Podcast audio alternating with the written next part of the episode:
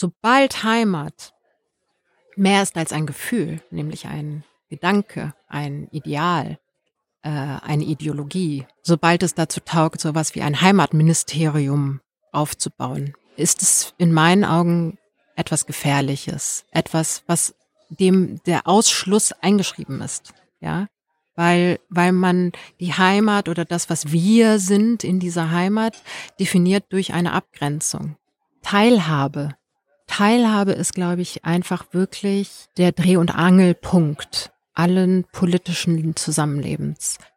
Und ich wünsche eigentlich den Menschen allen, ja, dass nicht nur Überleben das Ziel ist, sondern eben ein gutes Leben. Herzlich willkommen. Mein Name ist Daniel Fürk und ich freue mich sehr, euch heute für eine neue Episode Gin Talk aus Berlin begrüßen zu dürfen. Ich treffe mich hier mit Asal Dadan. Sie ist Schriftstellerin und schreibt als freie Autorin für verschiedene Medien.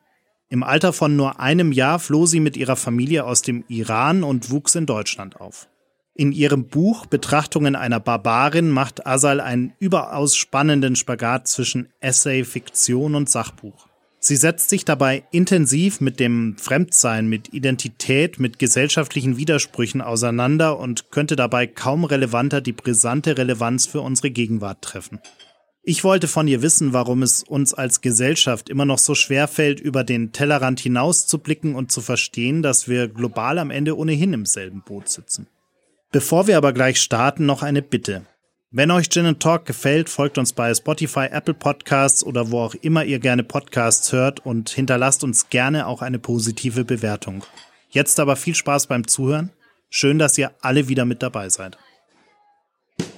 Zwei Menschen, eiskalte Drinks und eine Menge Zeit für ein persönliches Bargespräch. Herzlich willkommen an unserem Bartresen. Herzlich willkommen zu einer neuen Folge Gin and Talk. Mach es dir gemütlich, lehn dich zurück und tauche ein in die verrucht düstere Atmosphäre unserer Studiobar.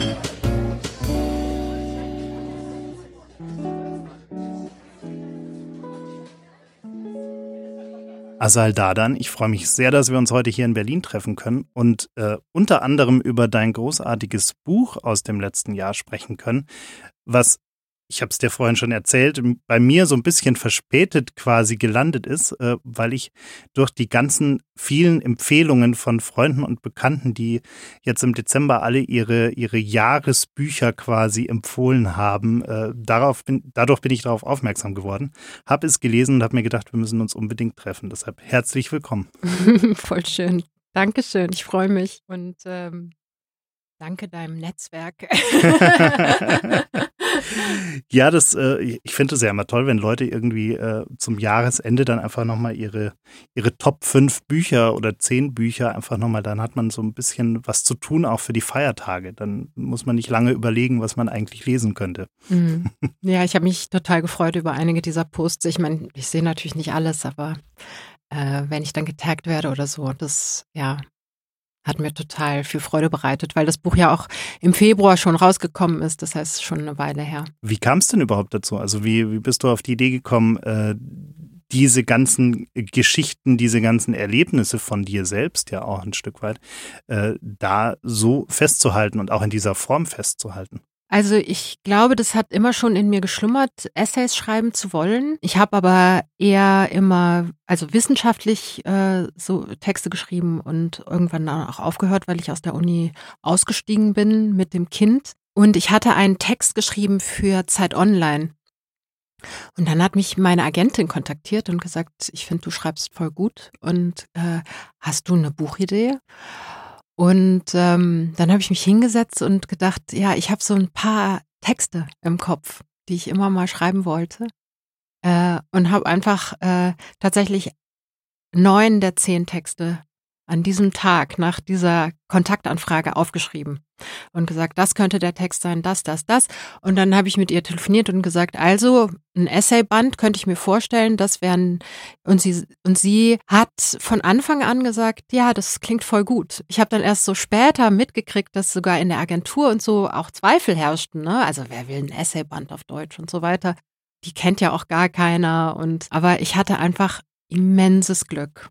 Und der zehnte Text, ähm, das weißt du ja, ist erst im Laufe des Schreibens dann auch noch entstanden mhm. und, und komplementiert das, also äh, vervollständigt das Buch im Grunde auch. Es geht ja auch viel äh, um dich persönlich, um, um deine Erlebnisse. Wie, wie geht es dir damit, dass diese ganzen persönlichen Dinge auch jetzt wirklich quasi für die große, breite Öffentlichkeit in diesem Buch verfestigt sind? Ja, also ähm, ich habe alles, alles, was in diesem Buch steht, ist zumindest so gut durchgearbeitet, ähm, dass diese Texte für mich keinen psychotherapeutische äh, Dimension hatten. Also ähm, es ging mir tatsächlich darum, Dinge aus meinem Leben oder meiner Persönlichkeit oder so als Angebot für andere zusammenzufassen, festzuhalten, um auch so ein bisschen transparent zu machen, wie Gedanken entstehen, wie Lebenswege auch anders verlaufen können und so weiter. Ähm, und äh, aber in dem Buch geht es nicht um mich, für mich gar nicht. Und, und ich hoffe auch, dass, dass die Leute, die, die dieses Buch lesen, dann nicht das Gefühl haben, sie wissen mehr über mich, sondern vielleicht sie haben mehr über sich selbst nachgedacht oder unsere Gesellschaft. Und äh, natürlich gibt es ganz viele Aspekte meiner Persönlichkeit und meines Lebens, die in diesem Buch nicht drin sind. Äh, und, und es war mir ganz wichtig, dass es eben kein eitles Projekt ist ne? oder kein biografisches, autobiografisches Projekt. Wir beschäftigen uns als Gesellschaft mit Themen wie Heimat, Identität, äh, Migration ja oft immer nur in diesen, in diesen Extremfällen. Also wir, wenn wir daran denken, dann sehen wir äh, Flüchtlinge vor Grenzen äh, oder Geflüchtete vor Grenzen. Wir sehen ähm, volle Züge, wir sehen äh, Lager, in denen Menschen unterkommen. Wir, wir denken vielleicht an, äh, an, an Leute, die ähm, sich nicht wirklich integrieren können, wollen, dürfen, wie auch immer. Ähm, was wir aber eigentlich ganz selten diskutieren, sind, sind Aspekte, die in deinem Buch auch immer wieder hochkommen. Also äh, Menschen, die eigentlich ein vollwertiger Teil der Gesellschaft sind, äh, weil sie zum größten Teil hier vielleicht sogar geboren sind oder wie in deinem Fall mit, mit dem ersten Lebensjahr schon, schon hier, hierher gekommen sind und auch hier aufgewachsen sind, aber sich trotzdem irgendwie nicht ganz, äh, ja, zu Hause ist das falsche Wort, aber die sich nicht als vollwertiger Teil fühlen, weil sie an der einen oder anderen Stelle dann doch irgendwie ausgegrenzt werden. Also wie in deinem Fall, ich glaube mit 19 hattest du ja dann deine, deine Einbürgerung. Ähm, und hast davor, ich fand äh, die, diese, diese, diesen Aspekt, dass du zum Beispiel für alle äh, Reisen ins Ausland immer ein Visum gebraucht hast, wo man ja überhaupt gar nicht drüber nachdenkt, erstmal, äh, weil man sich sagt, naja, also irgendwie muss, also, aber du brauchst, brauchtest immer ein Visum. Ähm, und und äh, hast dich natürlich auch äh, gefragt, warum überhaupt und, und wie kann das sein? Weil ich, also wie, wie geht's dir damit, dass ähm, diese Aspekte so selten äh, eigentlich diskutiert werden. War das auch so ein bisschen ein Anlass, wo du gesagt hast, das ist, ist ein Thema, was man auch mal wirklich in den Fokus nehmen muss? Das ist eine sehr ähm, breite Frage. Äh, ähm, also zum einen, ja, wir tendieren dazu, Dinge von den Extremen her uns anzugucken und das hat manchmal auch seine Berechtigung, äh, eben bei der Migrationsfrage oder der Frage, warum wir manche Menschen äh, nicht reinlassen äh, und, oder es ihnen so schwer machen. Und ich glaube, dass es manchmal hilft, Dinge sehr persönlich zu präsentieren, nämlich genau dann, wenn wir immer auf einen Sachverhalt gucken und, und alle betroffenen Menschen zu so einer Masse machen dann hilft es manchmal, das Individuum hervorzuholen und, und, und zu unterstreichen, dass es um individuelle Leben geht. Und andererseits, glaube ich, wird viel zu oft auch so personalisiert, wo eigentlich geguckt werden muss auf das System und wie alles zusammenhängt und warum das Individuum überfordert oder ähm, vernachlässigt oder diskriminiert oder so wird, ja. Und dieses Kippen zwischen den einen einer Notwendigkeit des Diskurses und der anderen. Das, die, die versuche ich in den Texten, dass ich immer wieder vom Individuellen auf das Große schaue. Vor kurzem schrieb mir äh, der Autor Robin Detje, der meinte, ähm, äh, irgendwie hat er einen meiner Texte wohltemperiert genannt, ja. Ich finde es super, wie du deine Texte immer so wohltemperiert hinkriegst. Äh, und ich glaube, ähm, manchmal äh, schäme ich mich so ein bisschen, ne? Und denke so, ach, ich wäre viel lieber radikal und so eine Kämpferin und so. Aber das entspricht einfach nicht meiner Natur, obwohl ich schon ziemlich radikale Vorstellungen habe von ähm, einer besseren Gesellschaft. Aber ich glaube einfach wirklich als Maxime für mich, dass ich alles, was ich machen möchte, im Leben und auch so professionell in meinen Texten und so mit einer gewissen Achtung vor unserer Verletzlichkeit sein muss, ja, und vor und so einer Zartheit, ähm, weil ich mir nicht vorstellen kann, dass ich etwas durchsetzen will, brachial durchsetzen will und danach wird es plötzlich gut, ja. Ich glaube, dass aus Gewalt Gewalt kommt Wobei wir manchmal auch darauf gucken müssen, wo, wo, wo ist der Anfang der Gewalt. Ne? Manchmal kämpfen Leute zurück und werden als gewalttätig wahrgenommen, aber die Gewalt fing schon viel früher woanders an. Ne? Also das ist halt auch. Aber ähm, ja, ich glaube, ich wollte einfach es schwerer machen, es einfach abzukanzeln, weil ich eben sage, es ist so komplex und, und ambivalent und, und es gibt diese, ähm, diese radikalen na, Geschichten und auch Realitäten, aber unser Leben miteinander ne, findet eigentlich in den Zwischenbereichen statt. Ich meine, was bringt es mir, schwarz-weiß über bestimmte Sachen zu leben, äh, reden aus meinem Leben, die ich so aber nicht empfunden habe? Jetzt hast du viel von, von auch Individualität und dem Individuum gesprochen in meiner Wahrnehmung ist ja jeder Mensch sehr individuell am Ende des Tages, wächst sehr individuell auf, hat ganz unterschiedliche Erlebnisse in seinem Leben und bildet daraus irgendwie am Ende des Tages seine Persönlichkeit, seine Identität. Ähm, in der gesellschaftlichen Diskussion machen wir Identität aber irgendwie immer an Herkunft und Sprache irgendwie fest. Mhm. Warum ist das eigentlich so? Weil das ein politisches Mittel ist, ein äh, Instrument, wie man entweder ja der Sichtbarkeit und der Macht, ne? Und ich glaube, das sind halt so strategische Mittel, wie man bestimmte Ziele durchsetzen kann, indem man sie an, an sowas festmacht.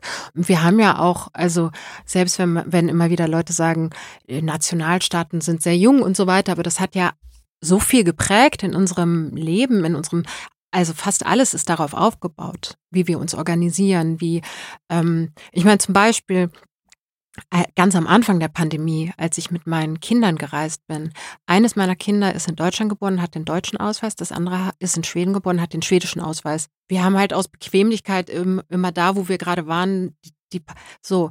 Und dann reist man in der Pandemie mit Leuten, ja, und die haben auch andere Nachnamen als ich, wieder zurück nach Deutschland.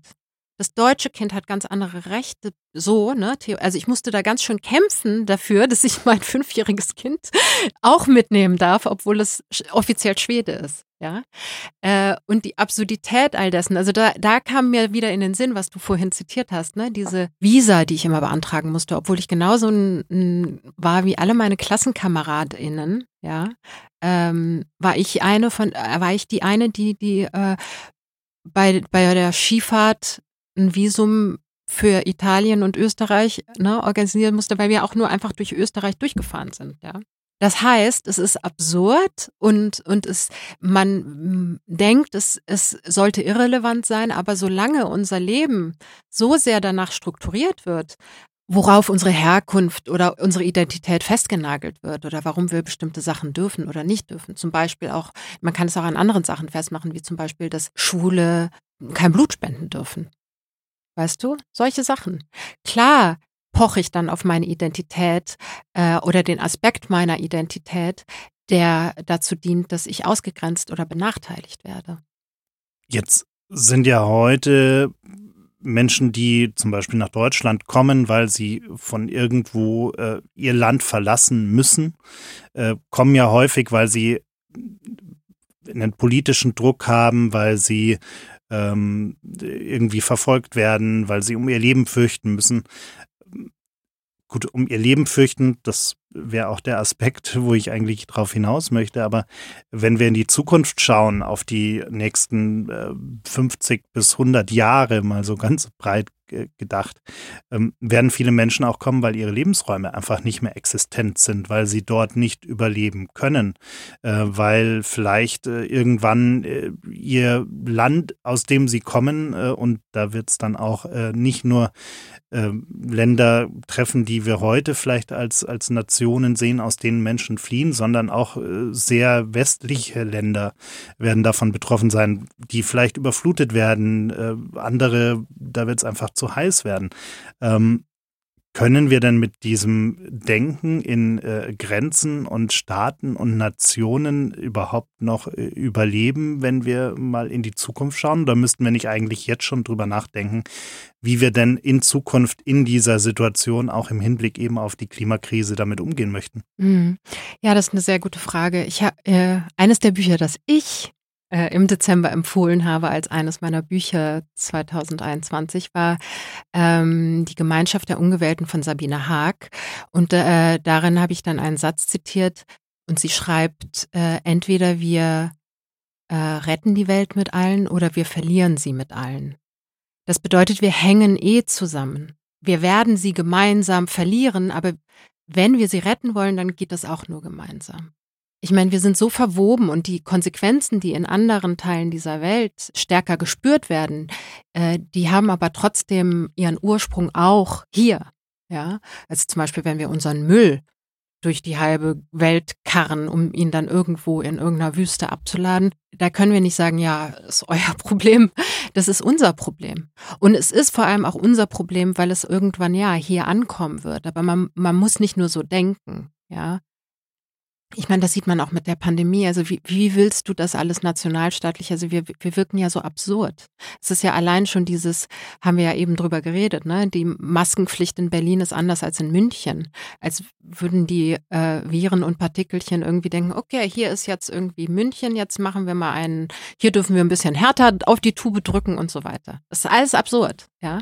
Und wenn du mich fragst, ich weiß, dass Menschen sehr an diesen Nationalstaaten hängen, aber für mich ist das ein komplett veraltetes ähm, Konstrukt, das äh, wahrscheinlich nie geholfen hat und heute erst recht nicht.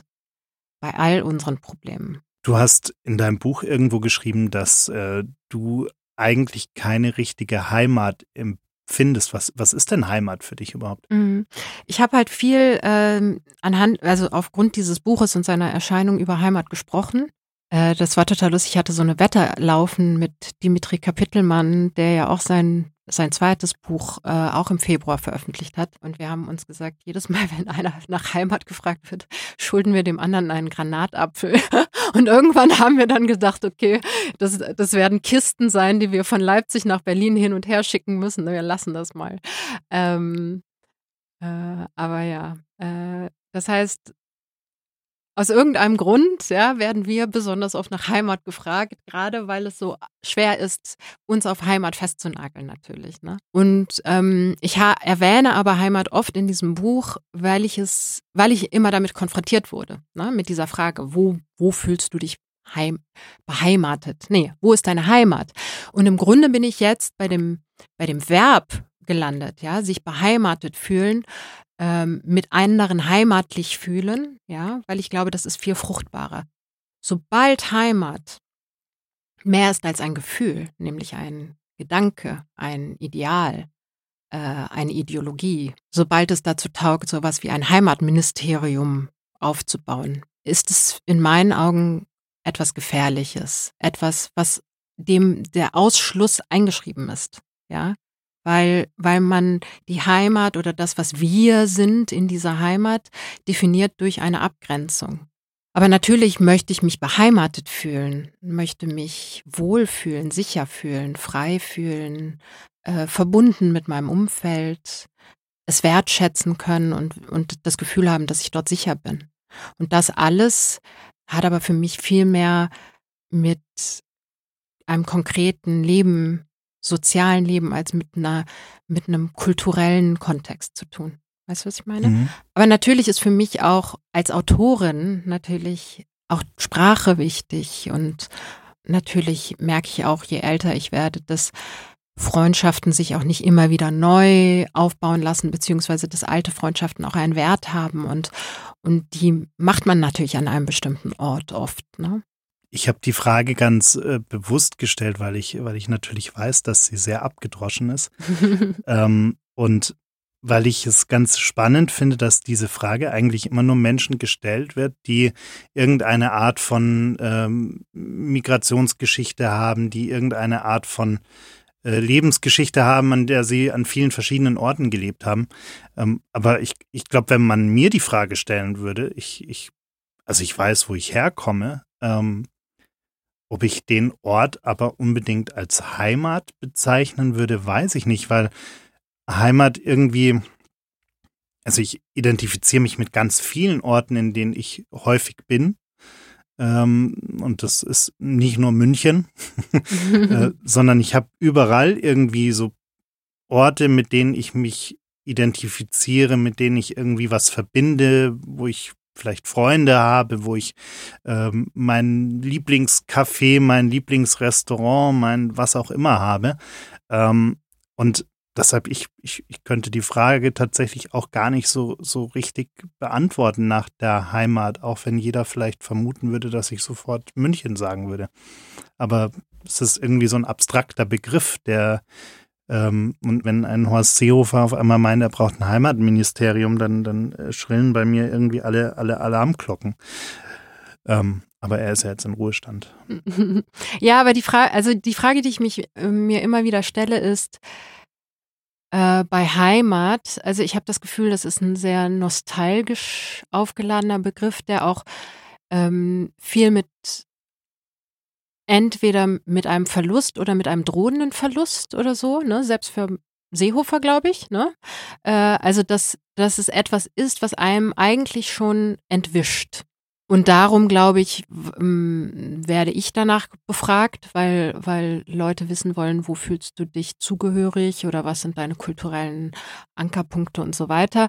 Aber dieses Gefühl, dass etwas weg ist, da habe ich auch das Gefühl, dass es viel damit zu tun hat, dass man sich gar nicht mehr umschaut, was einen wirklich umgibt. Also weil Heimat, Heimat, wie viel wie wichtig ist es für mich und mein Beheimatetsein, ob Hölderlin und, ne, und, und Goethe und so und in meiner Sprache geschrieben haben? Ist das Heimat?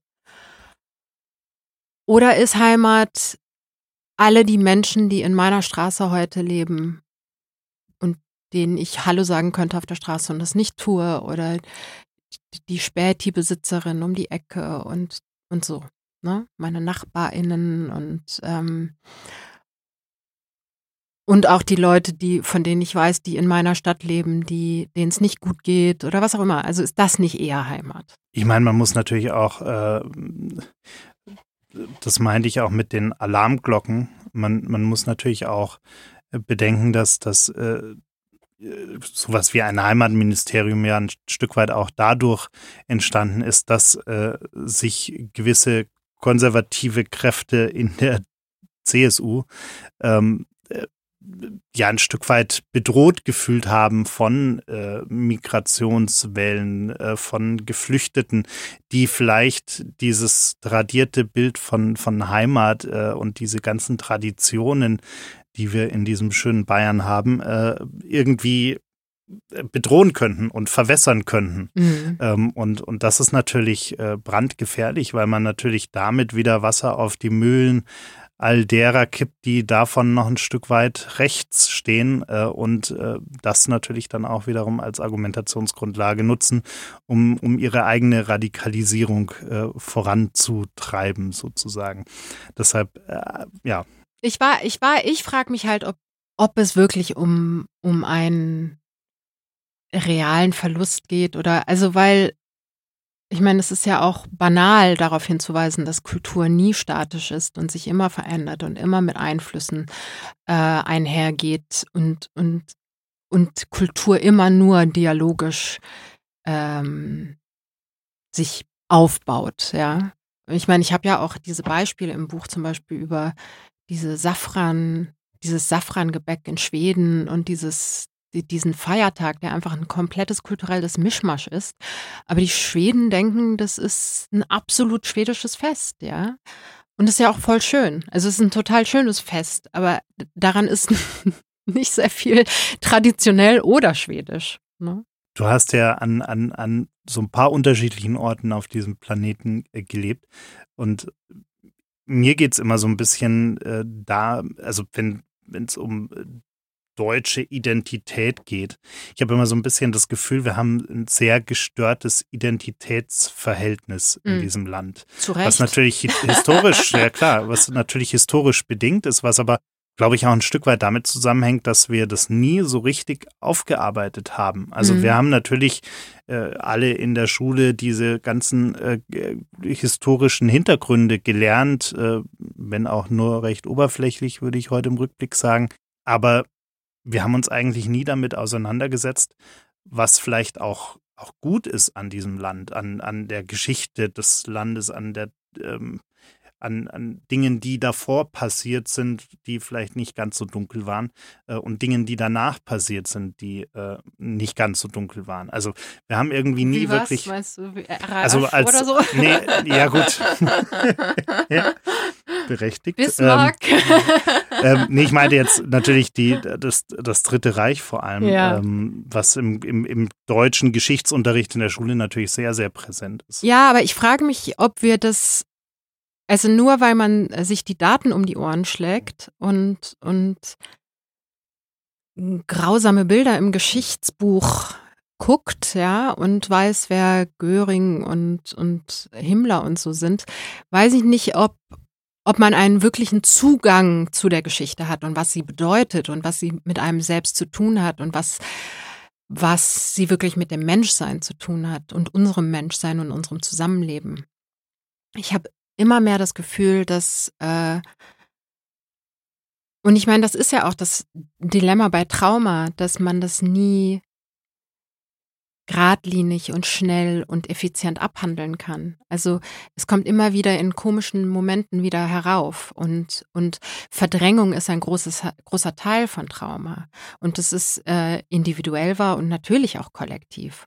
Und natürlich gab es immer wieder so Wellen, wo das wieder Thema wurde, aber ähm, ich frage mich, wie viele, was es eigentlich braucht, dass wir lernen, bestimmte Sachen nachhaltig anders zu machen. Also nach, also wirklich das Menschenbild so zu verändern, den Umgang miteinander so zu verändern, dass Menschen nicht immer wieder zu Objekten gemacht werden oder zu anderen, zu äh, weniger Wert, ja, weil es gibt ja immer noch Menschen, die als weniger Wert angesehen werden, nicht mehr so, nicht mehr ähm, so, also nicht mehr bis zur ultimativen radikalen Totalitarismus, ja, aber doch gibt es diese schlummernde Tendenz dazu.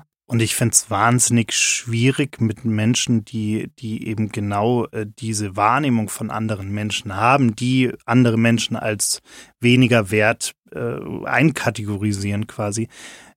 Es ist zunehmend wird es für mich zumindest immer schwieriger, mit diesen Menschen auch zu diskutieren. Ich hatte gestern, und ich, ich, ich würde jetzt mal in eine durchaus ähnliche Ecke äh, äh stellen wollen, ich hatte gestern eine lange Diskussion mit einer äh, mit einem, einem Impfgegner. Und ich habe nach einer Stunde wirklich aufgegeben, weil ich, äh, da kann man, da, man, man kommt einfach, das ist, als würde man mit einer, mit einer Wand reden. Äh, mhm. Man kann wissenschaftliche Fakten, Studien, Zahlen, Statistiken, äh, man kann diesen Menschen alles um die Ohren hauen und es, es prallt ab wie an so einer Teflonpfanne. Ich glaube auch äh, bei, bei äh, rassistischen äh, rassistisch denkenden, äh, rechtsdenkenden Menschen ist das sehr ähnlich. Äh, man, man kommt da kaum mit, mit Rationalität, kommt man da überhaupt nicht weiter irgendwie. Ja, aber diese Menschen sind, zum einen gibt es sie, zum anderen würde ich meinen, sind sie nicht das Problem. Das Problem ist eher, oder die Frage ist eher, wie können solche Gedanken und und, und das alles bestimmend werden für, für die Art und Weise, wie wir uns alle miteinander ähm, zueinander verhalten und miteinander leben. Dass es krude oder was auch immer Vorstellungen gibt, da, da, dagegen kann man ja nichts tun. Aber warum, warum ist, sind viele solcher Sachen so durch, also warum, warum gibt es so eine Durchlässigkeit auch im Mainstream? Warum gibt es so eine ähm, Achtlosigkeit im Umgang damit? Warum gibt es so eine Anschlussfähigkeit? Warum dominiert all das so sehr unsere, unser Zusammenleben, unser, unser Miteinanderleben und Auskommen und unsere politischen und sozialen Diskurse? Das ist doch viel wichtiger.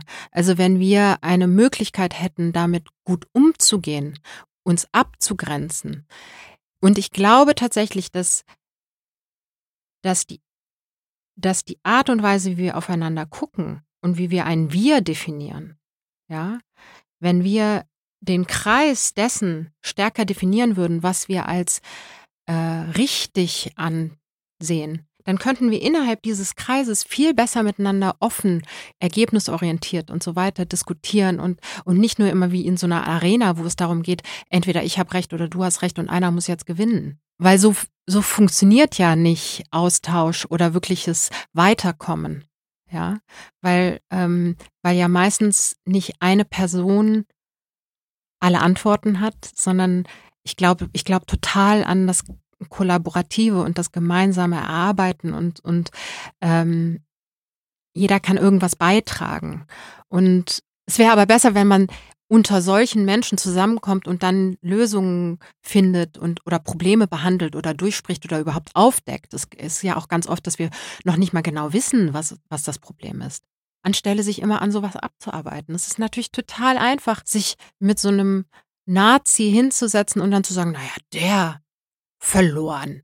Aber diese, dieser Nazi hat im Grunde wenig Einfluss auf mein Leben, wenn ich in einer Gesellschaft lebe, die das vehement ab, ablehnt und in der ich zum Beispiel auch nicht befürchten muss, dass ich äh, anders behandelt werde auf dem Wohnungsmarkt durch die Polizei ähm, und so weiter.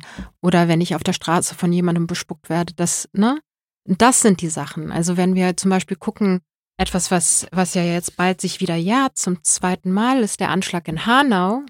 Wo ist das größte gesellschaftliche Problem da? Natürlich, dass, dass es jemanden gibt, der eine Waffe nimmt und, und meint, Menschen abknallen zu müssen aus rassistischen Motiven und Terror zu verbreiten. Aber da gibt es so viele andere Sachen, die dieser, dieser terroristische Anschlag aufgedeckt haben. Nämlich wie die Polizei immer noch ja, ähm, bestimmte Muster, Denkmuster oder so hat ähm, in der Art und Weise, wie sie mit so, solchen Anschlägen umgehen und so weiter.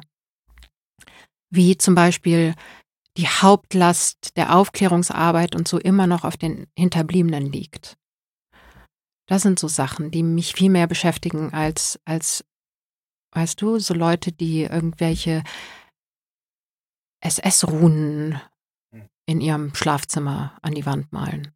Wie hast du den, den Umgang mit diesen Themen eigentlich in, äh, in Schweden erlebt? Also ich, ich frage deshalb, weil ich auch so eine gewisse Skandinavien-Verbindung habe, wenn auch mehr mit Finnland als mit Schweden. Ah ja, nice. Ähm, aber ähm, ich, ich habe zumindest dort erlebt, dass man irgendwie einen, einen ja, ich weiß nicht, ob modern das richtige Wort ist, aber einen, einen moderneren, einen irgendwie erwachseneren Umgang mit, mit konservativen konservativem Denken gefunden hat. Irgendwie. das finde ich spannend. Was ist denn ein erwachsener Umgang mit konservativem Denken? Naja, ich glaube, dass man zum einen äh, irgendwie akzeptiert, dass es konservativ denkende mhm. Menschen mhm. gibt und dass man äh, mit diesen Menschen eher in einen Diskurs geht äh, und eher in eine, eine gemeinschaftliche Diskussion geht, mhm. wie, wie du es eben auch gerade angesprochen hast, und, und man dadurch es irgendwie hinbekommt, dass es zumindest meiner Wahrnehmung nach, was, was Finnland angeht, viel weniger Radikalisierung gibt, also viel weniger extreme Ansichten gibt äh, und, und man mehr sich als, als großes Ganzes versteht. Ja, ich meine, das ist natürlich alles sehr hochkomplex. Das können wir jetzt gerade auch in diesem Gespräch wahrscheinlich nicht alles umreißen, aber Ja, äh, Deutschland neigt viel mehr zu extremer Politik. Äh, und ähm, das sehe ich auch so. Aber natürlich ist auch der Konservativismus in Deutschland eine viel stärkere Kraft und viel ähm, mehr, äh, ja, viel leitender und, und als, als, also ich meine, viele Leute denken, Schweden sei so kur kurz vorm Kommunismus nochmal ne, abgebogen, richtig abgebogen und so, ne? Also das ist ein, also dort ist die konservative Partei nicht so rechts wie unsere, ja. Also es ist, wir reden über ein ganz anderes politisches Spektrum. Ähm, und natürlich äh, ist Schweden viel kleiner, sind die skandinavischen Länder viel kleiner, wohlständiger und ähm, haben auch, wenn man wirklich auf die materiellen Bedingungen guckt, ihren Wohlfahrtsstaat anders organisiert. Und ich glaube, das äh, spielt auch mit rein, wie die Leute sich mit dem Staat identifizieren und auch, also ja, und, und in Schweden gibt es halt so ein, das ist eine Konsens, also ich meine, das ist auch, das ist weit verbreitet, das ist eine Konsensgesellschaft. Da steckt keiner den Kopf höher als der andere. Hm. Und das hat seine Vorteile und das hat auch seine Nachteile. Und natürlich hat auch die feministische Bewegung in Schweden ähm, viel mehr bewirkt im Mainstream und ist und, und als, als es in Deutschland möglich war. Jetzt haben wir ja in Deutschland ganz viele Organisationen, ganz viele Unternehmen, die sich gerade alle irgendwie Diversity auf die Fahnen schreiben. Mhm die äh, ganz tolle Marketingbroschüren dazu haben oder Marketingaktionen dazu haben, wie divers sie jetzt alle denken und, und wie, wie inklusiv sie alle denken. Mhm ich habe die Erfahrung gemacht, wenn man dann mal wirklich in diese Unternehmen tiefer reinschaut oder wenn man dann auch wirklich mal mit Leuten spricht, die sich an diese ganzen neuen Sachen, äh, also neu sind sie ja nicht, aber an diese neu aufgekommenen äh, Marketingparolen quasi, äh, die sich daran halten sollen, dann äh, identifiziert sich da eigentlich, ja, identifizieren sich ganz wenige eigentlich wirklich damit. Ähm, was, was müsste denn passieren, dass, dass wir da wirklich zu einem ja, Mindset-Change quasi hinkommen, der, der wirklich nachhaltig ist und nicht nur irgendwie von außen aufoktroyiert äh, von irgendeiner Marketing-HR-Abteilung oder irgendeiner Partei quasi übergestülpt wird, sondern dass es wirklich, dass die Leute wirklich verstehen, warum äh, da irgendwie ein Sinn dahinter ist, so mhm. zu denken und, und eben nicht Leute auszugrenzen. Ja, ja, genau. Also ähm, naja, es wird ja oft gesagt, äh, es geht nicht darum, den Kuchen anders aufzuteilen, sondern das Rezept zu verändern. Genau das ist es. Und das Problem ist, dass das äh, schmerzhaft ist und nicht ohne Veränderung klar, äh, zurechtkommt. Also, weil äh, du nicht Leute, die bisher rausgehalten wurden, einladen kannst und dann denkst, die sind jetzt dankbar, dass sie einfach das Gesicht herhalten dürfen für, für dafür, dass du jetzt äh, immer weiter das machst, was du vorher schon gemacht hast. Man will dann auch schon Mitspracherecht, Teilhabe. Teilhabe ist, glaube ich, einfach wirklich der Dreh- und Angelpunkt allen politischen Zusammenlebens. Und ich glaube, wer Teilhabe, wem Teilhabe ermöglicht wird, fühlt sich auch schneller verantwortlich, fühlt sich wahrgenommen, ernst genommen und auch nicht so ohnmächtig ja, äh, und wütend. Und ich glaube, dass Teilhabe einfach total wichtig ist. Und das ist, ob jetzt in irgendwelchen Firmen, ja, ähm, da muss einfach Macht abgegeben werden. Man muss es einfach wirklich entlernen, vieles und neu machen, anders machen. Aber ähm, da muss halt auch der Wille dazu da sein. Und natürlich ist es total schick und hübsch, jetzt erstmal die Gesichter auszutauschen. Aber, ähm, und natürlich bin ich eine Person, die sagt, Repräsentation macht einen Unterschied. Aber ähm, solange sie kosmetisch ist und die Repräsentation nur etwas mit der Optik zu tun hat, äh, bewirkt sie nichts. Also weil hinter den geschlossenen Türen dann trotzdem dieselbe ähm, Art von Politik oder äh, ja auch Firmenpolitik oder was auch immer betrieben wird. Geflüchtete haben natürlich auch in diesem Land immer mit einem wahnsinnigen Wust an Bürokra Bürokratie zu kämpfen. Mhm. Ein guter Freund von mir hat äh, ursprünglich mal ein Startup gegründet vor einigen Jahren, äh, die äh, sich dafür einsetzen, dass äh, Geflüchtete in den Arbeitsmarkt überhaupt hineinkommen und überhaupt arbeiten dürfen am Ende des Tages. Ähm, und, und wenn man mit ihm sich unterhält und, und sich mal anhört, wie viele Hürden es eigentlich gibt, bis jemand, der wirklich frisch in Deutschland angekommen ist, mal wirklich arbeiten darf, obwohl er arbeiten möchte. Das ist, ist ein Wahnsinn. Ähm, und dass man, dass man auch darüber kaum spricht mhm. und stattdessen irgendwie immer diese Mehr von, von Wirtschaftsflüchtlingen verbreitet und sagt, die kommen doch alle nur, weil es hier äh, schöner ist und man besser Geld verdienen kann.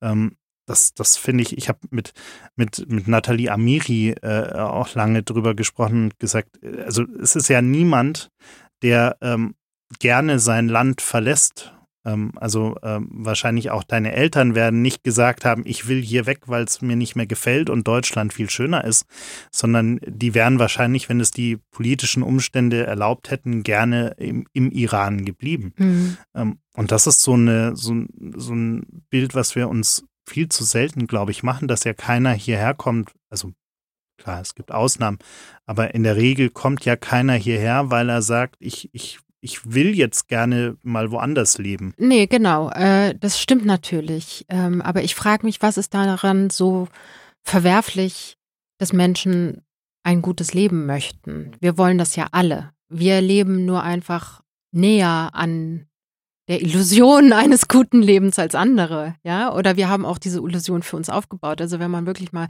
in Deutschland guckt, klar, wir haben viel Wohlstand und so weiter, aber wenn du dir äh, anguckst, ich habe heute so eine Landkarte gesehen von äh, also so eine Karte von Deutschland und wie viel Prozent äh, von Deutschen trotz Vollzeit unter der Armutsgrenze sind. Das ist schockierend, ja. Das heißt, es ist nicht so, als würden wir für uns selber überhaupt ein Paradies sein. Und, und ich wünsche eigentlich den Menschen allen, ja, dass nicht nur Überleben das Ziel ist, sondern eben ein gutes Leben.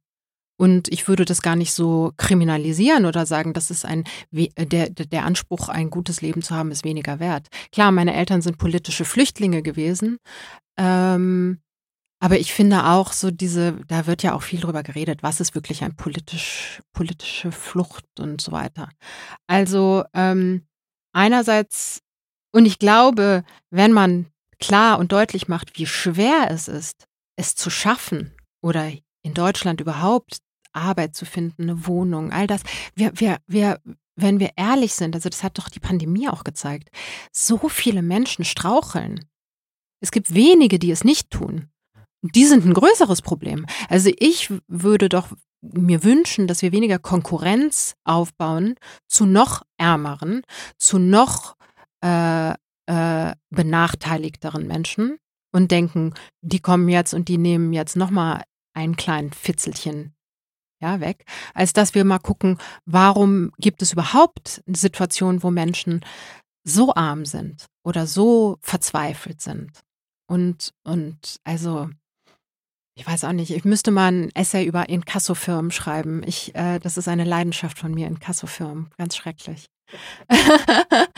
weißt du, was ich meine? Und darum, darum ja, also klar, ähm, ich, ich habe so ein bisschen dieses, äh, natürlich stimmt es, dass Menschen arbeiten wollen und die meisten ihr Zuhause nicht verlassen wollen ähm, und so. Aber ich, ich ähm, glaube, es ist falsch, ähm, das so moralisch auf, äh, also aufzuladen die Beweggründe von Menschen oder zu sagen, das ist ein wichtigerer Beweggrund. Natürlich ist Asyl ein Menschenrecht, äh, die Suche nach Asyl und natürlich ist äh, ähm, politische Verfolgung eine andere Art, eine, eine viel drastischer wirkende Art der ähm, Lebensbedrohung. Aber ähm, wenn du in einem Ort lebst, der eine Wüste ist und da gibt es keine Arbeit und da gibt es keine Möglichkeiten, deine Tiere zu ernähren und so. Das ist dann ein, äh, ein unsichtbarer Tod, ja. Aber es ist trotzdem eine Lebensbedrohung. Womit wir wieder bei der, bei der Frage auch mit der Zukunft wären, mit, mit äh, dem Klimawandel am Ende ja, des Tages. Ja, genau. Ist das vielleicht auch eine Sache, wo wir, jetzt gibt es ja so viele, da gab es auch eine Stelle in, im Buch, wo du auch gesagt hast, du würdest jetzt nicht als Ersatzbegriff quasi dich als Europäerin äh, bezeichnen. Mhm. Ähm, dennoch hat Europa ja auch ein paar gute Aspekte äh, und, und, und seine Vorteile und äh, wir nutzen die aber ganz wenig eigentlich, weil jeder trotzdem so seine eigene Suppe kocht und, und wir voneinander kaum, kaum was lernen. Wäre das vielleicht auch so eine Sache, wo wir ähm, als Europa von anderen, die es irgendwie besser hinbekommen. Also Stichwort äh, in ganz vielen Lebensbereichen sind es nun mal die Nordics, die irgendwie mhm. da besser unterwegs sind. Auch in Themen wie Bildung und, und so weiter. Ähm, aber das, das wäre ein abendfüllendes Thema. Digitalisierung. Digitalisierung. ja, ich habe das, äh, ich glaube, das habe ich in einer anderen Episode schon mal erzählt. Ich habe mal ein langes Gespräch geführt mit dem ehemaligen Präsidenten von, von Estland. Ähm, wir haben uns in, in, in Stanford getroffen in, äh, und, und haben ganz viel über, über seine äh, Präsidentschaft geredet und über Digitalisierung und so weiter. Und dann habe ich ihm auch genau diese Frage gestellt, warum, warum lernen wir denn in Europa nicht voneinander? Also warum haben wir nicht so einen Katalog an Best Practices, äh, wo man sagt, hey, Digitalisierung, E-Government bekommt Estland richtig gut mm, hin. Mm. Warum schauen wir uns nicht mal an, was die besser machen und fragen die, ob die uns nicht beibringen können, wie wir das hinbekommen? Und dann meinte, meinte Thomas damals zu mir, ja, hast du schon recht, aber dafür müsste auch eine politische Bereitschaft da sein, äh, voneinander lernen zu wollen und auch ein Stück weit anzuerkennen, dass dieses kleine Land Estland vielleicht ein Stück weiter ist in dem Bereich und man von den Kleinen auch mal, dass die auch die Großen von den Kleinen lernen können sozusagen. Und man da so ein bisschen die diese von seinem hohen Ross herunterkommt und, und auch mal eingesteht, dass wir dieses Thema einfach überhaupt nicht hinbekommen. Ähm, und, und so ist es ja in vielen anderen Bereichen auch. Also ich finde auch zum Beispiel, ich habe das in Finnland ganz oft erlebt, ähm, man hat dort ein ganz anderes Verständnis irgendwie für Europa. Mhm. Ähm, natürlich auch ein Stück weit aufgrund von, von ähm, ja, anderen Abhängigkeiten, auch was, was Sicherheitspolitik angeht und so weiter. Ähm, aber auch, äh, man ist auch in der Lage, dort Europa besser zu vermitteln. Also ich mhm. glaube, ich habe in meiner ganzen Schulzeit, äh, die jetzt auch schon was her ist, aber ähm, ich glaube, Europa war nie ein echtes großes Thema. Also, dass man irgendwie Kindern beibringt, warum Europa eigentlich gut ist, mhm. ähm, wäre doch eigentlich super wichtig. Mhm. Äh, und in, ähm, in Helsinki zum Beispiel gibt es eine, eine, wahnsinnig tolle neue äh, äh, Bibliothek. Ja, da habe ich Fotos gesehen, die sieht mhm, richtig super großartig. aus. Großartig. Vor allem, die haben dieses Konzept Bibliothek mal komplett neu gedacht. Äh, dieser ganze, die, wenn du mal da bist, schaust dir an. Mhm. Die oberste Etage ist äh, so eine Mischung aus Bibliothek und Coworking Space, komplett verglast mit Blick auf die Stadt. Unten drunter gibt es so verschiedene Makerspaces, wo du dir, keine Ahnung, einen 3D-Printer oder mm. was auch immer einfach mieten kannst oder Workshop-Räume und so weiter. Und unten im Erdgeschoss, ich weiß nicht, ob es immer noch da ist, ich war letztes Mal nicht drin, als ich dort war, ähm, gab es so eine Ausstellung mit dem, äh, mit der Fragestellung, warum ist eigentlich Europa sinnvoll? Mhm. So vereinfacht gesagt. Und die war richtig gut gemacht. Mhm. Ähm, und bei uns ist es aber immer irgendwie äh, Europa, ach, das ist doch der Euro und dann sind wir doch, da war doch das mit Griechenland und wir helfen denen allen immer nur. Und äh, dann, äh, ja, all diese Probleme, wir sehen immer nur Probleme in allem, aber das ist auch so ein deutsches Problem. Also ich glaube, eine Sache, die ähm, definitiv helfen würde in vielen Sachen, die wir heute besprochen haben, ist, wenn, das zählt auch, das geht zum Beispiel auch äh, für den Heimatbegriff und so, wenn wir, ähm, wenn wir das Prozesshafte und das Werden und das ständig in Bewegung sein und so als den eigentlich richtigen Zustand sehen würden und nicht das, das Gewordensein, das es ist, ja, also wir sind das, wir, dass, dass man einfach denkt, es muss immer schon am Ergebnis und dann muss man daran festhalten. Alles ist immer im Fluss und in Bewegung und in Aushandlung. Und gerade in, in so einer, also in so einer globalisierten Zeit und vor allem auch angesichts einer Pandemie und einer Klimakrise und so weiter, ähm, wir, wir, wir wissen doch die Antworten auf ganz vieles nicht. Oder es gibt Menschen, die Ansätze von Antworten haben oder Ansätze von Wissen. Und alles, was jetzt auf, zu Lösungen bringen führen könnte, hat was mit sich auf Prozesse einlassen, sich auf Aushandlung einlassen, das langfristige Akzeptieren, das, ne, und, und das, und im Grunde ist das, glaube ich, auch das Schwierige an Europa, dass Europa eine ständige Aushandlung ist, ein ständiges Verhandeln, Konferieren, ne, so Resolutionsdings hier, da und so weiter. Und, und ich glaube, dass, ähm, dass es helfen würde, wenn wir ähm, sozusagen akzeptieren, dass alles an Prozessen hängt und dass wir, dass das der Normalzustand und nicht der Ausnahmezustand ist. Dass Sachen nicht feststehen und, und, ähm, und da weiß ich jetzt nicht, ich will das auch nicht zu einem deutschen Problem erklären oder so, aber es, es es gibt schon so eine, da muss jetzt jemand die Antwort parat haben und wir müssen es sofort wissen und sonst ne, ist alles verloren. Also so auch so ein Fatalismus. Ne?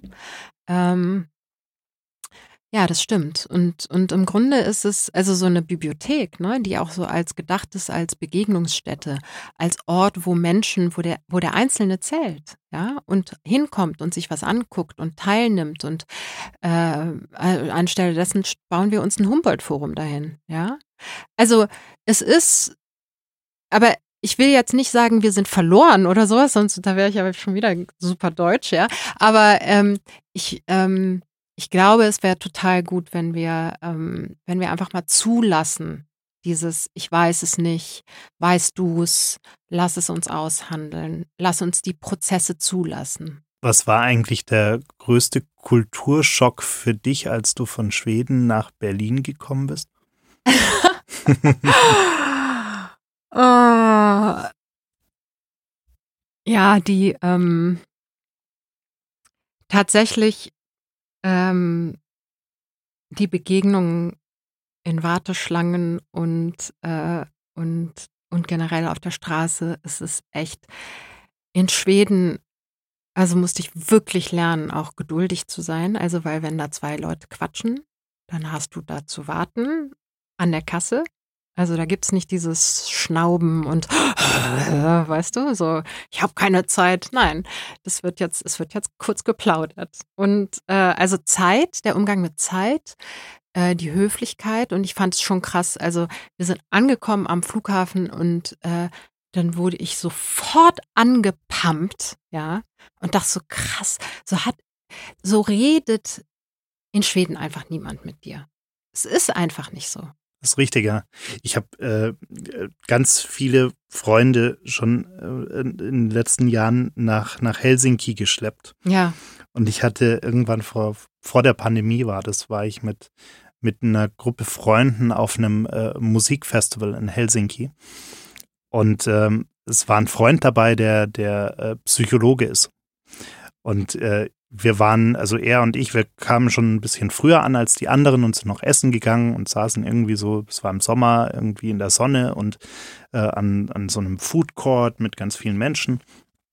Und irgendwann meinte er zu mir, ja, ich weiß jetzt, warum du so gerne und so oft hier bist, weil es ist einfach wahnsinnig entschleunigend, weil es rennt keiner, keiner hat offensichtlichen Stress. Äh, wenn man hier irgendwie an der U-Bahn sitzt, dann äh, jeder ist nur am Rumrennen und jeder ist hektisch und jeder nur an seinem Handy.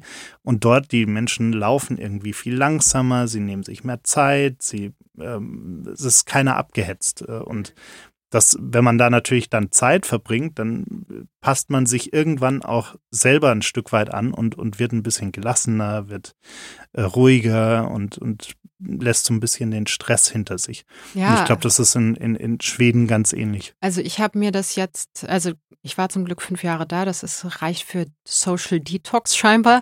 Äh, bisher ähm, halte ich daran fest. Ne? Aber ich war früher auch, also ich war, war, immer sofort auf 180, wenn mich jemand angerempelt hat oder so. Ne? Also ich konnte auch richtig gut schimpfen. Ähm, das, äh, äh, aber ich, ähm, ich empfinde es einfach als äh, es ist marginal, ne? aber ich empfinde es auch als eine politische Haltung, einfach mit Menschen immer in jeder Situation so gut wie möglich umzugehen. Ja. Und äh, das reicht von in der Post, ne? Oder einfach, also es ist einfach der Versuch, mit Menschen gut umzugehen und immer sich bewusst zu sein, dass die, ich hatte einmal, das war für mich so ein richtiger Aha-Effekt. Da war, hatte ich nur das erste Kind und war noch in Berlin. Irgendwann so morgens um sechs musste es raus, so, ne, schrie und so weiter. Und dann bin ich mit dem durch den Steh gestapft und irgend, zu irgendeinem Spielplatz und ich war einfach wirklich so ready to, ja, ne, shoot me. Und äh, dann auf dem Weg zurück bin ich, ähm, fuhr irgend so ein äh, Transporter einfach so vor mich, ne? Und, und äh, dann fing ich an zu schimpfen und er schimpfte zurück, ja. Und wir schimpften uns an und mein Kind fing dann noch an zu rumzuheulen und so.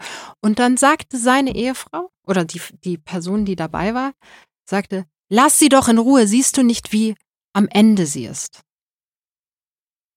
Und dann dachte ich so, boah, krass. Die sitzt mit ihm im Auto und ich mache ihn rund, er macht mich rund. Und sie kann in dem Moment sehen, die ist am Ende, wir lassen sie jetzt in Ruhe. Und ich war in dem Moment zu überfordert, ihr zu danken, aber ich denke ganz oft an diese Person und denk, denke daran, wie sie in dem Moment in der Lage war zu sagen, es ist das Kontra jetzt nicht wichtig, sondern einfach mal jemanden sein zu lassen und zu akzeptieren, dass, dass dieser Mensch jetzt auf Anschlag ist. Und das hat voll, also das hat mich total geprägt, auch einfach achtsamer zu sein im Umgang mit anderen Menschen und auch einfach mal eins zurückzunehmen und zu denken, okay, wenn Leute austeilen, was soll's? Ich habe jetzt gerade die Ressourcen, das einzustecken. Man muss nicht immer alles auf Nullsummenspiel spielen, weißt du so. Bist du nett zu mir, bin ich nett zu dir und so. Es ist eine generelle Haltung und es kommt und ich werde echt nur noch selten schlecht behandelt, wenn ich ehrlich bin. Ich werde meistens sehr gut behandelt, sehr nett und freundlich. Ich glaube, es hilft auch, wenn man nicht immer pauschal Böswilligkeit oder Rücksichtslosigkeit unterstellt, sondern vielleicht erstmal nochmal einen Schritt zurückgeht und überlegt, vielleicht hat er jetzt einfach gerade nicht aufgepasst oder äh, irgendwie nicht nachgedacht und irgendwie hat man selber vielleicht auch schon denselben Fehler tausendmal äh, gemacht. Ähm, und ich glaube, wenn man einfach mal so einen Moment durchschnauft und äh, also egal was passiert äh, und, und man sagt, vielleicht hat der Typ einfach einen schlechten Tag äh, oder, oder äh, ihm ist irgendwas Doofes passiert vorhin oder was auch immer. Also wenn man einfach nochmal, wenn man sich nicht gleich reinsteigert äh, und, und aus allen Kanonenrohren zurückschießt, sondern vielleicht erstmal durchatmet äh, und, und vielleicht dann sogar solchen Menschen bewusst mit Freundlichkeit begegnet, dann äh, passieren manchmal ganz komische und ganz äh, äh, ähm, ja. Ich denke oft daran, Dinge. meine Freundin äh, Christiane Frohmann, die Verlegerin ist, und die hat äh, einen ziemlich ähm, beliebten Twitter-Account, PG Explaining, Pre-Raphaelites Girls Explaining. Äh, und sie hat so einen Spruch, ähm, die sagt, seid nett zueinander, nur nicht zu Nazis. Und, und da geht es auch nicht nur um Nazis als Individuen, ja, sondern was dahinter steht, ist, seid prinzipiell gut zueinander, nicht zu dem, was euch zerstören will. Ne? Aber, aber wenn, wenn mir jetzt eine übel gelaunte Person auf der Straße begegnet, dann geht es ja in erster Linie nicht darum, dass sie mich zerstören will, sondern im Grunde zerstört sie ja erstmal ihren eigenen Tag ähm, und ihre Stimmung, ja. Ähm, und ich glaube schon, dass so eine gewisse Umsicht miteinander ähm, also ich, äh, es klingt auch immer so, man schämt sich dann, ne, wenn man so esoterisch klingt, ne, und so, äh, als, also, als wäre man irgendwie spirituell unterwegs und so. Aber warum sollte man sich dafür schämen? Also ich finde es eigentlich äh, schade, dass, dass ich mir jetzt irgendwie so vorkomme, als mh, hm, ständig an der Kanzel. Aber, aber ich finde es schon wichtig. Absolut.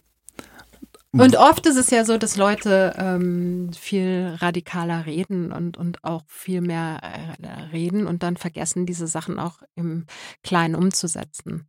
Und dann ähm, versuche versuch ich zwischen dem, wie ich rede und dem, wie ich handle, so wenig Distanz wie möglich zuzulassen, weil sonst könnte ich mit mir selbst auch nicht leben.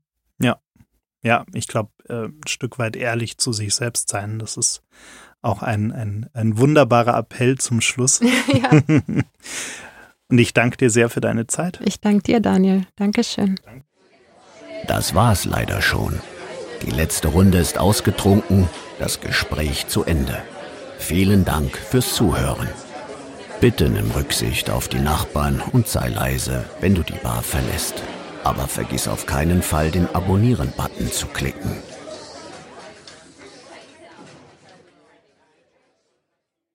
Gin and Talk ist ein Podcast von 48 Forward, produziert in den 48 Forward Studios in München.